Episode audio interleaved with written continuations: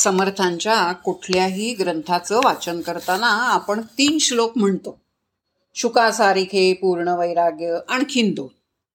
तर हा जो श्लोक आहे ना आपण काय तो कधी विचारच करायचं नाही करत नाही म्हणायचं म्हणून म्हणतो. तसं नाही. शुकासारिखे पूर्ण वैराग्य ज्याचे एवढी एकच ओळ जरी घेतली तरी आपल्याला ही कथा समजू शकेल. शुक आणि जनक यांच्यातली ही कथा आहे. तर प्राचीन काळी व्यास नावाचे प्रख्यात महर्षी होऊन गेले. आणि व्यास महर्षींच्या पितृदेवांनी पितामहांनी प्रपितामहांनी आणि खुद्द व्यासांनीही पूर्णत्व पार म्हणजे प्राप्त करण्याचा आटोपाट प्रयत्न केला होता. पण त्यांचं मनोरथ काही सफल झालं नव्हतं. पण व्यासांचे पुत्र जे शुकदेव हे मात्र जन्मतःच पूर्ण सिद्ध होते. त्यामुळे योग्य वेळ आल्यानंतर आपल्या पुत्र्या पुत्राला. तत्वज्ञानाचा उपदेश तर त्यांनी दिलाच. देता येईल तितकं ज्ञान दिलं आणि त्यांनी जनकाकडे पाठवून दिलं त्यांना. आणि जनक कारण का जनकाकडे? तर जनक हा विदेही राजा होता जीवनमुक्त होता. म्हणजे जीवन असतानाच जीवनापासून राजा असून सुद्धा मुक्त झालेला असता होता. आणि विदेही म्हणजे देहात असूनही त्याच्या पलीकडे गेलेला होता म्हणून त्याच्याकडे पाठवलं. म्हणजे कसे होते जनक राजा? चिदानंद रूप शिवोहम शिवोहम अशा स्वरूपाचे होते. तर शुकांना शुकमुनींना किंवा शुकांना त्यांच्याकडे पाठवलं व्यासांनी वडिलांनी की तू त्यांच्याकडे जा विद्या लाभ करण्यासाठी. आणि व्यासांचे पुत्र आपल्याकडे येत आहेत हे कळल्यानंतर महर्षी जनकांना कळून आलं. आणि काय केलं? त्यांनी परीक्षा घ्यायची ठरवलं त्यांनी. त्यांनी सेवकांना आधीच ठरवलं की तो येईल. तो आल्यानंतर त्याच्याकडे राजप्रसाद जनकाचा तो येईल तो उपस्थित आणि त्याच्याकडे रक्षकांनी तीन दिवस तुम्ही मुळीच लक्ष देऊ नका त्याच्याकडे. त्याला अभ्यागत म्हणून बसण्यासाठी सगळं एक आसन दिलं फक्त आणि नंतर ते कामाला निघून गेले सेवक.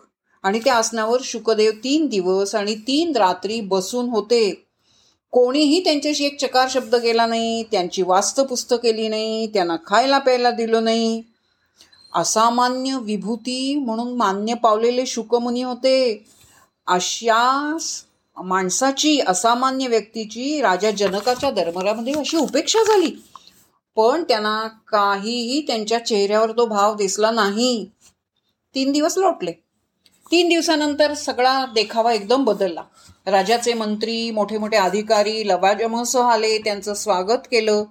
त्यांना शुकदेवांना सन्मानाने नेलं शुभा काय सुशोभित दवाण दिवाणखाण्यात बसवलं. शुस म्हणजे त्यांना सुस्नात ज्याला आपण अभ्यंग स्नान म्हणतो तसं सुवासिक जलाने त्यांना अभ्यंग स्नान घालण्यात आलं. आणि त्यांना भरजरी पोशाख सगळं सगळं सगळी त्यांची मिनतवारी केली.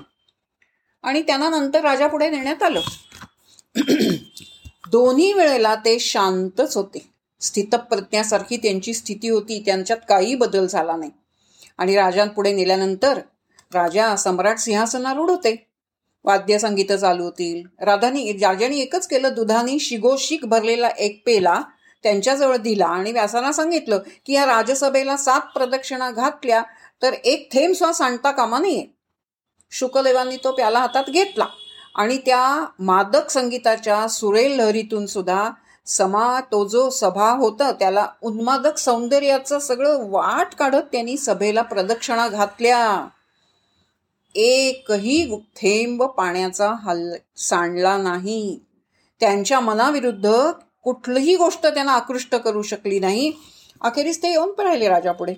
राजा जनक म्हणाला तुमच्या महनीय पितृदेवांनी तुम्हाला जे काही शिकवलंय आणि तुम्ही जे काही शिकला आहात त्याची फार फार तर मी पुनरावृत्ती करू शकेन.